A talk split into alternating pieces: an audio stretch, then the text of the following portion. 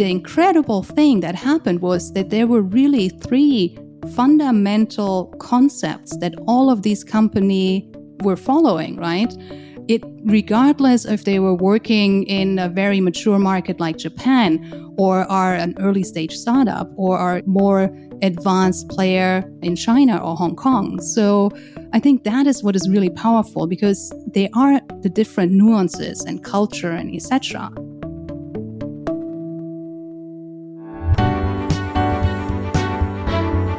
You are listening to the Sure Shot Entrepreneur,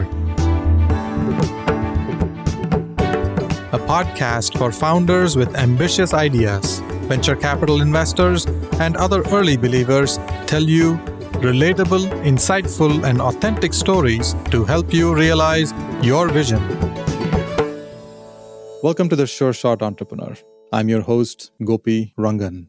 My guest today is Theresa Blissing. She is also a podcaster. She runs a podcast called the Asia InsurTech Podcast. She's written a book. She's in the process of launching the book. It's called Asia Rising. It's co authored with Bryan Falchuk, who was a guest on our podcast a few weeks ago. We're going to talk to her about her views on what is InsurTech, especially Asia. We'll talk about how entrepreneurs can prepare when they start companies focused on the insurance sector and why it's exciting to start companies in this space. Theresa, welcome to the Sure Shot Entrepreneur. Thank you, Gopi. I'm super excited to be here and, and, and have this conversation with you. Thank you so much for having me on your show. Let's start with you. Tell us about yourself. You're from Germany, but you've lived all over the world, and now you recently moved to New York. Tell us about your journey a little bit. Yes, sure. So, um, yeah, as you mentioned, I'm originally from Germany, just outside of Frankfurt. I believe many have been to Frankfurt, at least to the airport sometimes I feel like it's a bit like Dubai and these like passing through airports. Um, nobody ever steps out. Yeah, so grew up there, started my career in insurance in 2004 when I joined Generali, the Italian insurer with their corporate life division. I held a range of different positions. Generali also allowed me to do my first international move to Hong Kong, where I was working in the Generali Asia regional headquarters. That was back in 2009. And I was really excited by the insurance industry in Asia and how different some of the challenges there are, right? So coming from a very mature market like Germany or the US and then coming to Asia. And during that time in 2009, Generali was in the process of starting some of their local insurers in the Asian markets like Future Generali in India or Generali Indonesia, Generali Thailand, Generali Philippines. I learned that the challenges these markets are facing in terms of insurance are so different. But I found it actually really exciting. And fast forward in 2015, I decided to leave Generali. I thought there must be more in life than just working for a carrier. And I decided to go back to university and do my MBA. And I did an academic research study on the adoption of big data in the Asian insurance industry or specifically in Southeast Asia. So this was really my start to everything tech and innovation. And, you know, if you ask me the exciting part about insurance, and the years after, I pivoted my career a little bit, started working for management consulting firms. Later, had my own consulting and research practice in Asia. I was living in Bangkok at the time, but operated across Southeast Asia as well as Hong Kong. And so this is also when I then got introduced and worked with a number of insurtech startups or startups in general. I worked with the university programs that had accelerators, for example, the Chiang Mai Science and Technology Technology Park. They had an accelerator for health tech, which is, you know, super close to insurance. So I really enjoyed that. And after that, moved to Sydney. And earlier this year, I moved to New York because of my husband, frankly. He's working for the United Nations and he's trying to make the world a better place. And I work in insurance. So I thought, okay, let's join him, go to New York and check out yet another market. And yes, here we are. I believe that insurance makes the world a better place as well. It's the backbone of our economy. It touches people's lives on a daily basis at highs and lows. It creates a safety net so people can go out, take risks, and build prosperity for themselves and their families and their businesses. I'm I delighted love that to you hear say that actually. And, and to be honest, I agree. And um, you mentioned it at the beginning. I'm about to publish my first book, which is part of Bryan Falchuk's Future of Insurance series, and it's focused on Asia. And I have some amazing case studies of startups who are looking to help increase insurance penetration exactly for that reason, right? Because insurance is so important for the overall resilience of an economy. So, yeah, I, I actually agree with you. I can see that you have a global outlook. You grew up in Europe, spent a lot of time in Asia, more recently in Australia, and now in New York. You also have a very deep understanding of how insurance works. Why is the insurance industry so exciting for founders? That's a really good question. And I think it has only become exciting in the past years, right? So you mentioned it. I'm also running the Asia InsurTech podcast together with Michael Waitze, who's the host. And when we started in 2019, we talked to people in the insurance industry. We always heard the term like, you know, it's not a very exciting industry. It's not sexy, but, you know, you have good career opportunities. And we saw this changing over the past years. Now, when we talk to people, a lot of people are actually super excited when working in insurance and especially that wave of insurtechs personally from the experience I had, and I just mentioned I was working with also universities in Asia and startups, and I'm still mentoring some of these companies. And the great thing is, regardless of what type of industry you have, there's always an insurance component to it. To give you an example, I was working with a drone company in Thailand. So they have a company called GoRai, which has agricultural drones to spray fields. And immediately I thought there's an insurance component to that because you can use that and it's kind of an Uber for agricultural drones. So farmers, they have an app, they can book a drone. So you can actually combine this with some time of parametric crop insurance, right? Use this as a distribution channel. Or you can use the insights you gain and work with reinsurers to help them with the data to understand impacts of climate change, etc. So that is what I think is super, super exciting in the insurance industry. Regardless of what industry you are in, there is an insurance component and all these new technologies like drones, like artificial intelligence that can all be utilized in the insurance industry to make better products, better services, better ways of distributing insurance. Insurance is not a new thing but people need to learn. And if founders are building products that need to be sold, they don't have to educate the world people are already educated and they're already buyers of insurance products. Either it's mandated by the government or often they're voluntarily buying products. And most of us have multiple insurance products. When a founder looks at building a company, it's a much easier sector because the demand is already clear. It's very evident that there is an opportunity for people to buy products. I'm very excited about it for many reasons. But let's talk about your book, The Future of Insurance, especially Asia Rising. Can you give us a little bit of context on what's happening in Asia? Well, glad that you ask. And also to add on what you just said, that insurance has been around for centuries. I work for Generali and the company was founded, I believe, in 1860 or something crazy, right? It has been around for many, many years. But if we look at developing Asia, we still find markets that have very low financial literacy. If you take Indonesia, for example, it is one of the countries in the world with the lowest insurance penetration rate. They only have about 1.6% of um, GDP allocated to insurance. The US has, I think, 12.4 or 12.6%. And one of the reasons that is, is because in Indonesia, motor insurance is not mandatory right? Like most of us, we get first in touch with insurance when we start buying our first car and need to get insurance for that. If you don't have this component as being mandatory, you have a completely different situation. So with the book, I really wanted to tell the stories of these growth markets. Indonesia is one of the biggest growth markets in the world with 270 million people, but at the same time, very, very low insurance penetration. And many insurers have tried to crack that market, but have failed, right? The insurance penetration is still very low. And at the same time, you have a large population of very young, tech savvy consumers. 50% of the population is under the age of 30, right? These are all digital natives. They have grown up with technology. And, you know, insurance is not as strongly represented in the country as it is in the US, as in Germany. So insurers there face very, very different challenges. On the other hand, I also wanted to feature countries that are very, very mature Hong Kong, Singapore, but also Japan.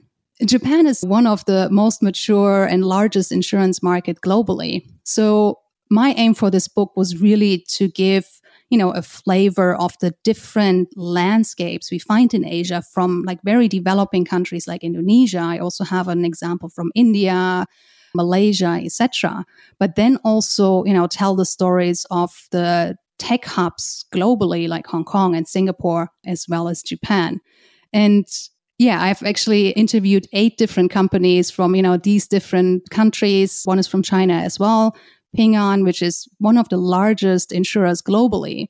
But then I also have really early stage insurtech startups in the book to really have a good mix of different countries, different challenges, different maturity stages. Now, Asia is a mix. On one side, like you said, there are very mature markets like Japan, Hong Kong. When I did research and I found that uh, Sumitomo Insurance dates back to the 1700s perhaps even before Lloyd's, which is considered the absolute origin of uh, insurance. It's probably uh, the, that market started around the same time when Lloyd's started, or perhaps even before. And we have segments in Asia where the economy is just booming, the opportunity is just evolving. The penetration of insurance is like 2%, 4%, and it's far below where it could be in the future. India is a good example of that. Countries like Vietnam, Cambodia, and many others are also in those categories. It's fascinating to me that all of this can coexist in the same region. What's your advice to founders? How can they prepare? What are some challenges to anticipate? How can they be better prepared to launch a company and be successful? Well, that's that's the million dollar question, isn't it? well, the insurance industry, and that's regardless if you are in a very mature market or if you are in a evolving market like India, like Indonesia, Malaysia, right? You have heavy regulation.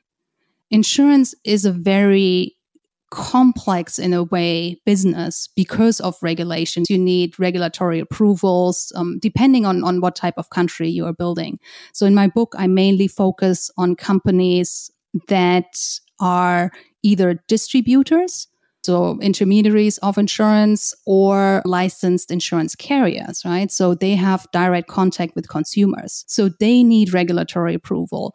They also need to look at data privacy, etc. And just the fact that insurance is nothing that people wake up in the morning and say like, Hey, today I'm going to buy health insurance or motor insurance. People are not excited about buying insurance mostly. So this is some of the challenges they are facing. And yeah, I would like to get back to the insurance market in Indonesia. If you just look at the numbers, Indonesia has double the GDP per capita of India, but half the insurance penetration. So if you look at that, you're like, that's an easy market to go into. It has a growing middle class. Lots of people are coming in the realm of buying insurance for the first time. There doesn't seem to be that much competition because, you know, it's still very low penetration. But the reality is there are a lot of challenges around selling insurance to people with low financial literacy and thinking about new ways of distributing insurance. So I think it's really a mix coming back to your question like, what is it that founders need? So, on the one hand, they need to have a good understanding of insurance regulation and how the industry work and being able to maneuver these laws and regulations. But on the other hand, also have a fresh perspective on rethinking ways that insurance is marketed, that insurance is distributed, that products are designed, right? So you really need both industry insight, but also a fresh perspective. In addition to all the skills you need to have as a founder, being able to talk to VCs, pitching your ideas, etc.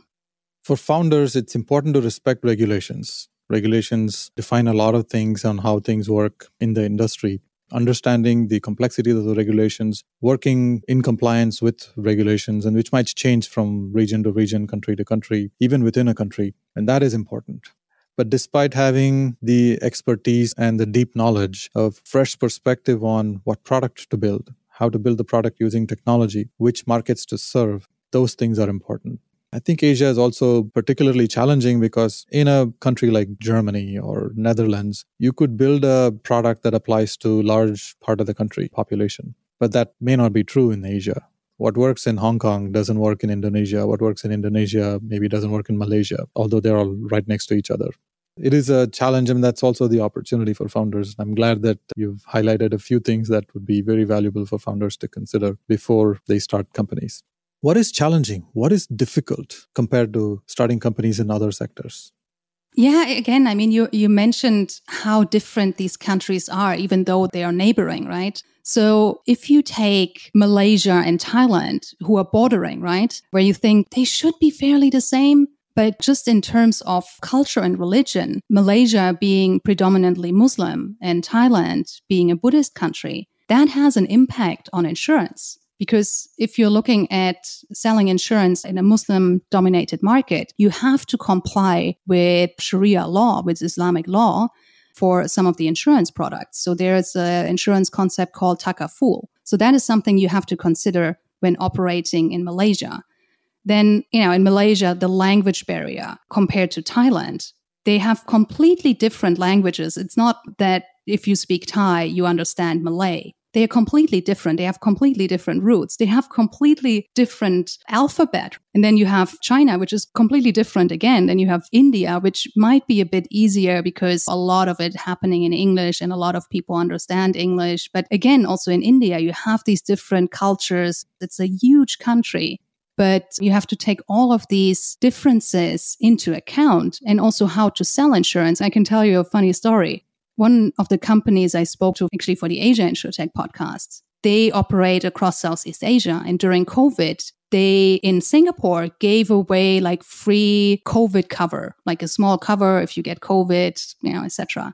They tried to do the same thing in Indonesia and nobody would touch it because culturally people believe that if you talk about an unpleasant event, you invite tragedy into your home they didn't even want to have it for free because they thought if I take it for free, then I will get COVID. So I don't want it. And this has a huge impact when you are trying to scale a business. Like Singapore is often the place where a lot of insurtech startups start. But Singapore is tiny. I think around four or five million people living in Singapore. You can't scale a business in Singapore.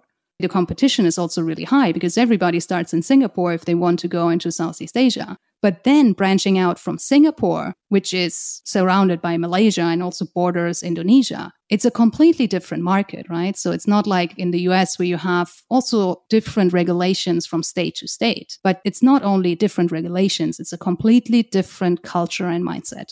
It is. I can see the nuances. When startups focus on a large economy like the US, it's a lot easier to scale because, unlike Singapore that has 4 million, the US has a few hundred million potential customers.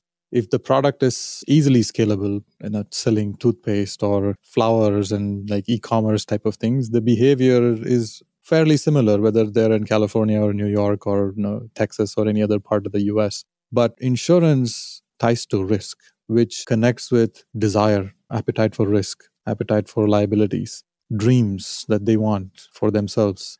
And a lot of those things are different from one person to their neighbor. And even the same person is different this week compared to next week or the next year or the following year. It becomes very important for any founder focusing on the insurance sector to understand that even in large markets where everything looks homogeneous like US, it is a collection of small fragments understanding the nuances of behaviors of customers is very important. If you can be successful in Asia, you can easily take the lessons and bring it to the US or the, vice versa. So the insurance industry behaves very differently compared to other industries when founders are looking at targeting that market. So I'm glad that uh, you describe the challenge, but you also show how that can become a strength for these founders.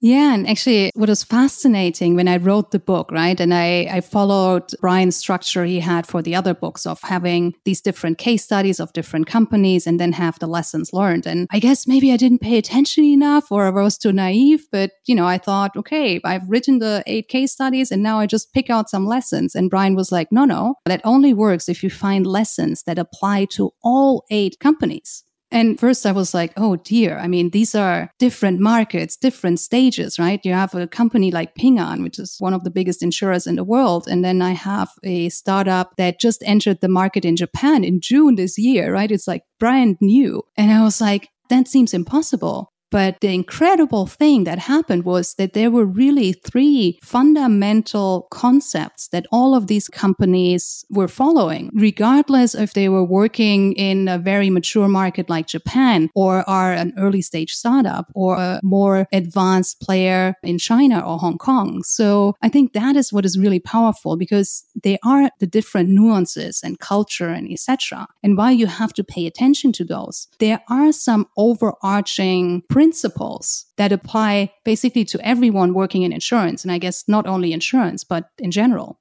It's great to see that the lessons are universal across multiple cases that you've studied. Shall we talk about your podcast? What is the podcast about? What topics do you cover? Who is the podcast for? Who's the audience?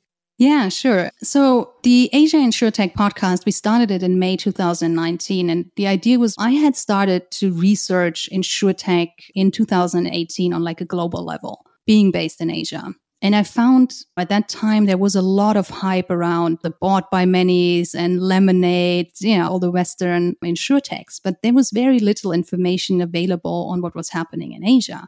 And for all the reasons I just shared, I thought there should be a platform where these founders can share their ideas and what they are trying to build, but also for insurers to share their struggles and what they are facing.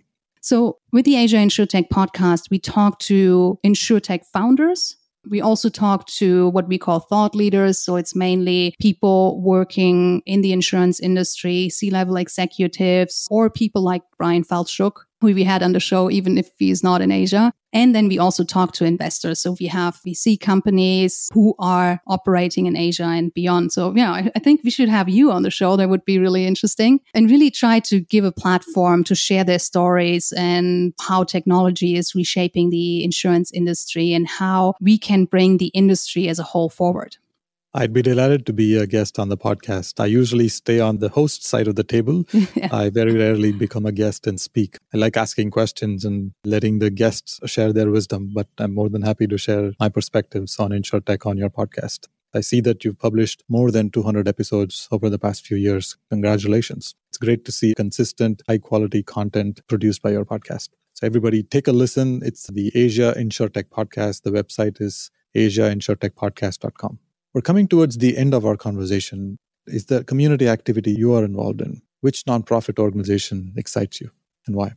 Well, that's a good question. There are a lot of like great local organizations for all different types of charity of, you know, doing good for the world. I have been moving around quite a lot. And the first time I moved abroad was 2009 to Hong Kong, later lived in Bangkok, later lived in Jakarta, then in uh, Sydney, now in New York. And you know, it's often difficult to find your tribe and to find your people. So I have been involved in creating women expats communities. I created one in Bangkok with at the end over 3,000 women that were finding a safe space to connect, ask questions, find a safety net for being abroad. And especially now that I'm married, it might be a different situation. But when I first moved abroad, I was on my own. It can be quite scary. So there's an organization called Girl Gone International, which is volunteer run by women across the globe. And the idea is really to provide a safe community for women living an international life, arriving new in a city, to be able to find like-minded people and yeah, have a safe space to ask questions and build friendships. That's fascinating indeed. Theresa, thank you very much for sharing your experiences, your stories. You've shared some very insightful perspectives on how you view InsurTech, how you view Asia, and your advice to founders when they consider starting companies. I look forward to sharing your nuggets of wisdom with the world. Thank you so much, Gopi, for having me on the show. Thank you for listening to The Sure Shot Entrepreneur. I hope you enjoyed listening to real life stories about early believers supporting ambitious entrepreneurs. Please subscribe to the podcast and post a review. Your comments will help other entrepreneurs find this podcast. I look forward to catching you at the next episode.